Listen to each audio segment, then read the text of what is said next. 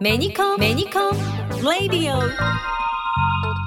さて2月になりましたが、2月8日はメニコンの創業記念日で、しかも今年はなんと70周年、おめでとうございます。ありがとうございます。もう一言で70年って言ってもね、僕が生まれる前の話ですよ。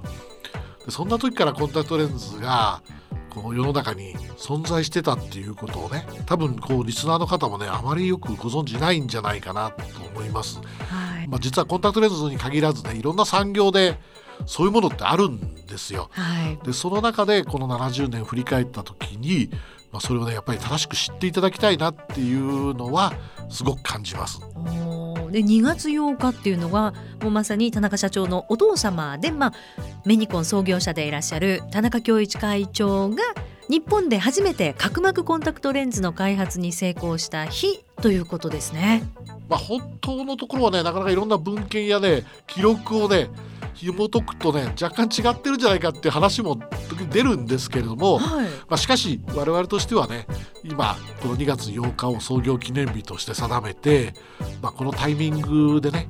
祝っていきたいなというふうに思っていますが、実は私の父は昭和6年の生まれなんですね、はい、ですから今年がね90歳になるんですよ、はい。その時70周年迎えるっていうことなのでね、二重にめでたいわけですが、その父がコンタクトレンズを始める時っていうのは、まだ日本が戦後の復興期にありましてね、でその時アメリカ軍がたくさん日本に駐留しているんですね、はい、進駐軍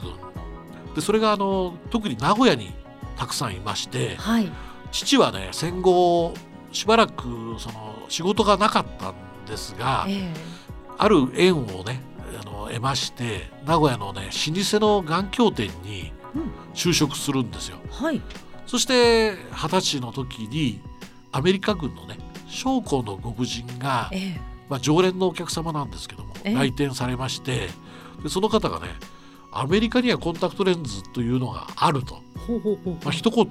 漏らしたんだそうです、はい。で父はね実はね英語が喋れるわけではないし、そのご婦人が日本語を喋れるわけでもないのに、はい、これがなぜかね会話が通じてるんですね。ほー。で父はそのご婦人に、今持っているんだったらコンタクトレンズをね見せてほしいってね頼んだらしいんですよ。ほうほう。しかしね考えてみると、はい、敗戦国の若者が、はい、アメリカで研究途上にあるコンタクトレンズをね見せてくれと言ったところで、ましてアメリカ軍の関係者ですから、はい、アメリカの秘密じゃないですか、そうですよね、ある意味ね、はい、それをね見せるわけがないんですよ、はい、それで結局彼女はね、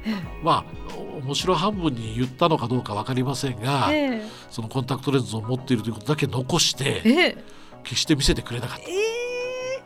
でメガネ屋さんに一応働いてる父ですから、言葉の知識として、世界にはコンタクトレンズというものがね研究され始めているということは、知っていたようなんですけれども、それを見たこともなければ、もちろん触ったこともないわけですね、はい、そして1階のメガネ屋の、当時小僧ですから、学会の最先端の文献に触れることもありません、はい、そこでねただその言葉を聞いて見たいっていう気持ちを募らせて、そして見せてほしいと頼んだのにもかかわらず、つれなくネバーと言われたわけですよね。いやつらい、それで父はねその日から、もう頭からコンタクトレンズという言葉が離れなくなって、アメリカ人に作れたんならきっと自分にも作れるに違いないと、非常にこうストレートに単純にね、考えて、その日の夜から、もう頭の中はコンタクトレンズとぐるぐるこう回ったそうです、そしてねどうやったら作れるのか、それをね自分でねアイデアをひねり出して、文献も読んでませんし見てないですから全く想像の中で、自分の目をね鏡に映して、どんな目は形をしているのかと、それから親兄弟の目を覗き込んではね、その絵をスケッチする、で周りから見ると変人ですよ。でそういうことを繰り返して、きっとねその人間の目は丸い眼球のような形、眼球ですからボールのような形をしているだろうと。そのボールの上にレンズを乗せるのであれば、きっとお椀のような形をしているはずだと。ということでプラスチックのね、材料を闇市なんかでね探し当ててきて、そしてそれをね自分でヤスリで削る。そしてなんとなく透明なお椀のようなものを作り、それでもね不思議なことに工学的な計算だけはして、でもそれを測定する装置がないですよね。そうですよね。でもそれもねなんかこう直感と経験からだいたいこれぐらいのカーブであれば屈折率はこれぐらいで焦点はこれぐらいに合うだろうみたいな計算をしたんだと思うんですね。これもねレジェンドでやることですからちょっと想像をね絶する話なんですが、それをね本当に見えるかどうかを試さなきゃいけないじゃないですか。なんとねそのご婦人とアメリカ人のご婦人とお会いしてわずか3ヶ月後にはプロトタイプのものを作ってしまって、そして人体実験をしたくなるわけですよ。まさかそれでね、兄弟にね誰か実験になってくれないかと、頼むわけですけど、そんな怖いじゃないですか。誰も目に物を入れるなんてしたことがないですから、で周りを見渡してもねみんな怖がって協力しそうにない、ならば自分の目しかないということで、ついに自分の目に入れる覚悟をして入れたんだそうです。でも入れる直前はねやっぱり親戚中が大反対ですよね。目が潰れるんじゃないかと。で父はね非常にポジティブに考える男だったんでしょうね。目は2つあるから仮に1つ潰れてもいいんだと、そう言って兄弟や親戚がね反対する中押し切って自分の目に入れたそうです。そしたらねなぜかね痛くない。本人曰くですよ、本人曰く痛くなかったと、で見えたということなんですよ。それですごく自信を得てさらに改良を重ねて、そしてそれをね研究機関に持ち込むんですね。僕はコンタクトレンズを開発したから、ぜひ実験してほしいというふうに研究機関に持ち込むわけですね。だけど父はですね実は戦争中に小学校中学校ですからその大学にももちろん行っておりませんしね、専門の勉強をしたわけでもないんです。メガネ屋の修行はしてるけれどもその医学的な知識があるわけでもないし、それから科学者でもないんですよね。そんな人間が大学の先生のところへコンタクトレンズを作ったと言って持ち込んだところで、誰も信用するわけがないじゃないですか。ですよね。それで最初は追い返されるようなものですよね。ところがその中のある先生が少し興味を持ってくださって、実験で使うから置いておけというふうに言われたそうです。そしてその先生が後々実験で使うんですが、実はその頃その研究機関では胸郭膜レンズといいましてね、直径がね20ミリぐらいですから非常に大きいサイズで白目まで覆って、そしてまぶたで挟み込んでレンズを保持する、そういうものが研究されていたんです。父が持っていったのは直径が10ミリ、黒目の上だけをカバーするというものなんですね。今と同じぐらいの、今とほぼ同じコンセプトのレンズ、ところがですね当時は20ミリの直径のものが世界で研究されていたので、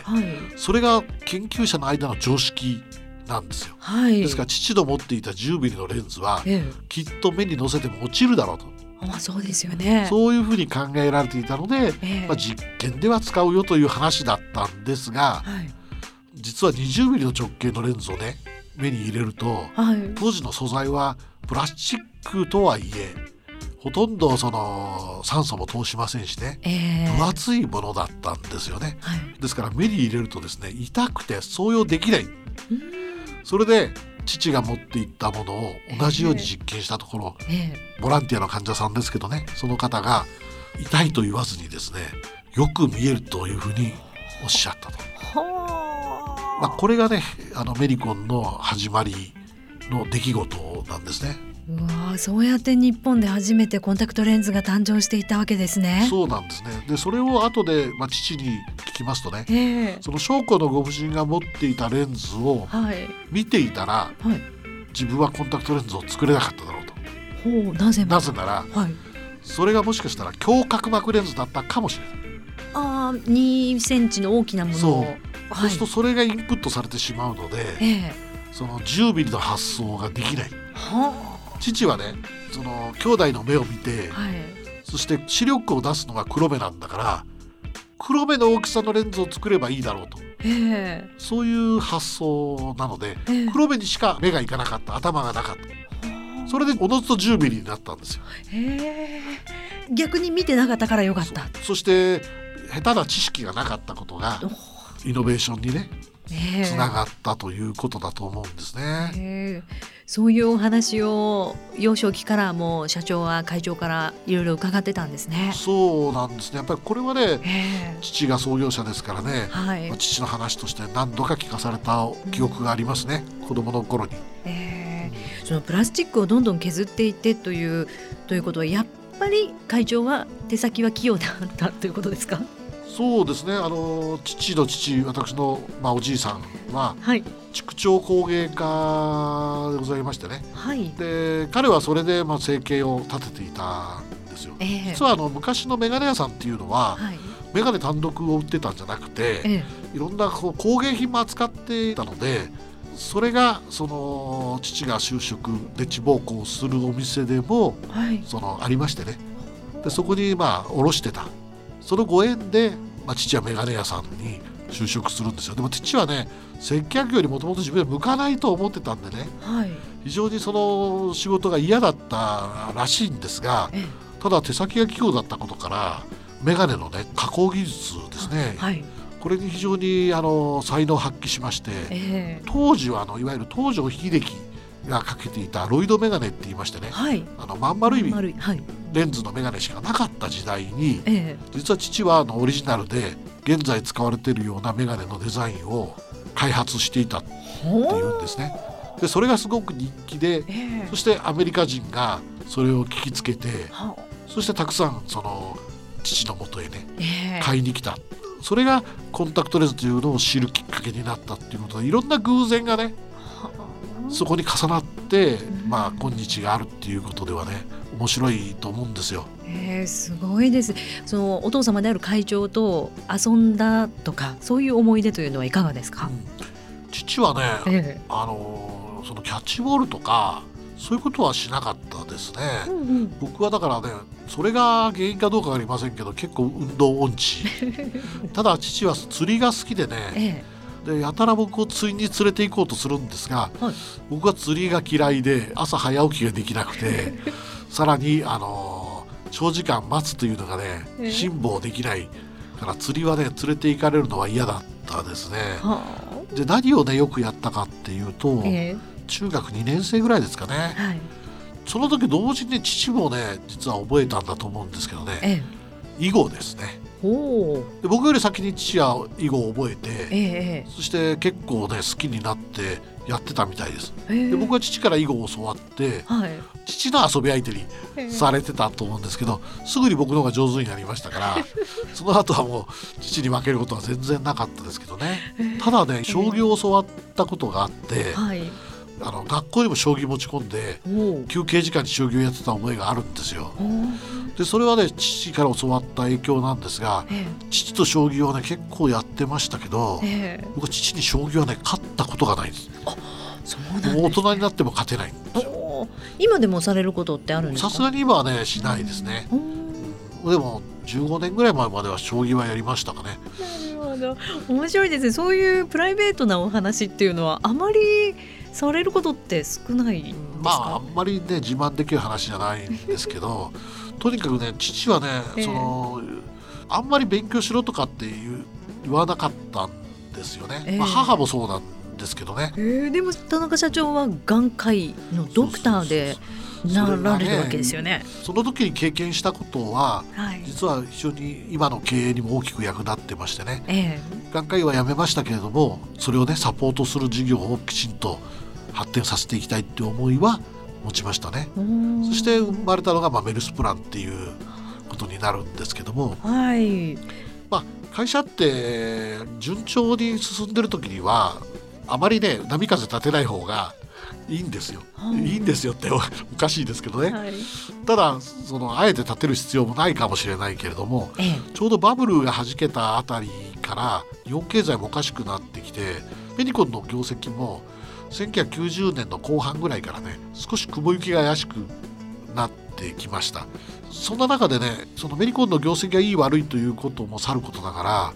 そのコンタクトレンズを使っているユーザーのね皆さんもあまりにもその価格競争というのが激しくなってきた世の中の中でやっぱり使い方をね間違う方っていうのが非常に増えてきて、コンタクトレンズによるその眼障害っていうものが増えてくるっていうようなちょっと困った事態も起こってきたんですよね。でそれをねなんとかやっぱりなくしたいっていう思いは、